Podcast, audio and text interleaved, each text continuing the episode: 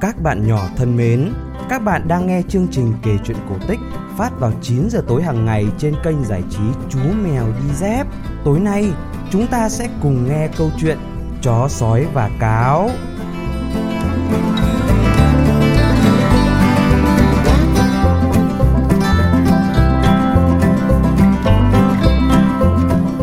Sói và cáo sống chung với nhau trong rừng.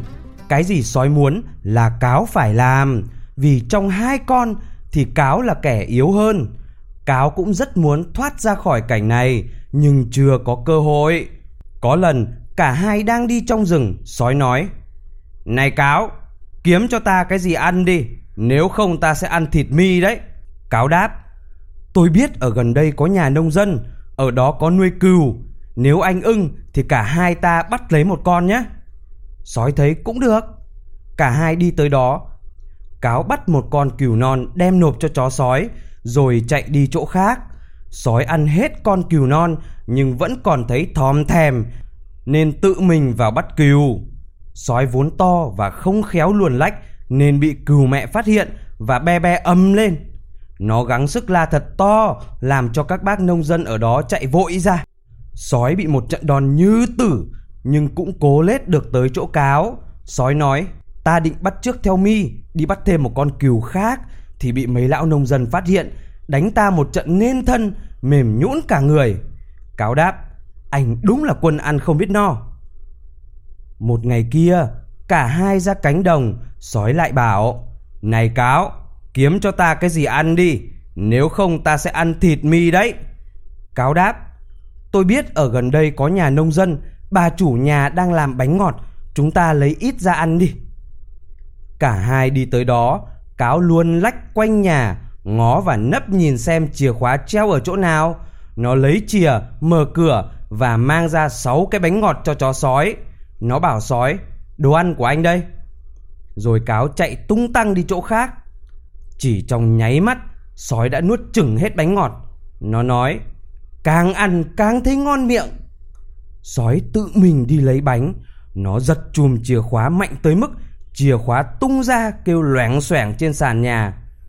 Bà chủ nhà nhìn thấy nó, vội vàng chạy ra khỏi nhà hô hoán xóm làng.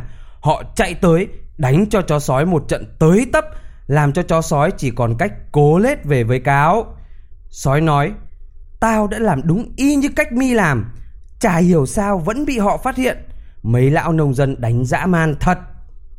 Cáo nói, anh đúng là quân ăn không biết no.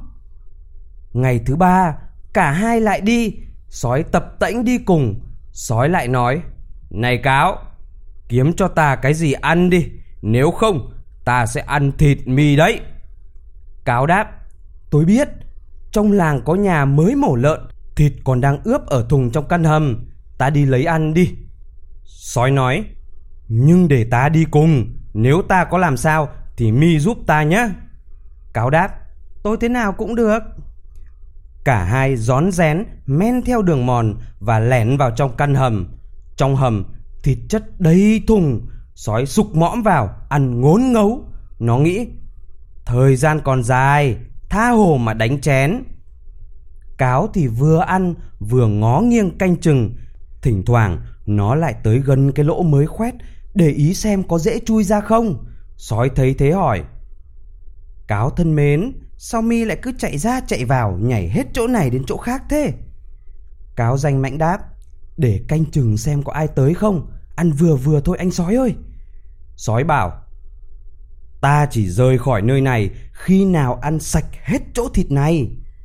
Nghe âm thanh ăn uống thủng nồi trôi dế trong tầng hầm, bác nông dân đi tới. Thấy có bóng người đang tới, cáo nhảy phóc ra ngoài. Sói cũng tính nhảy ra theo, nhưng nó ăn quá no nên không chui ra được, bị mắc kẹt bụng ở lại. Bác nông dân chạy tới, tay cầm cây gậy lớn, bác vung gậy phang liên tiếp làm cho sói chết ngay tại chỗ. Con cáo thì chạy ngay vào trong rừng.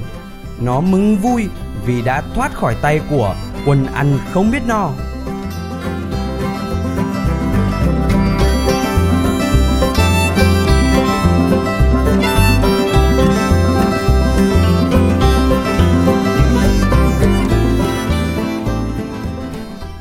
Vừa nghe xong câu chuyện cổ tích Chó sói và cáo phát trên kênh giải trí Chú Mèo Đi Dép.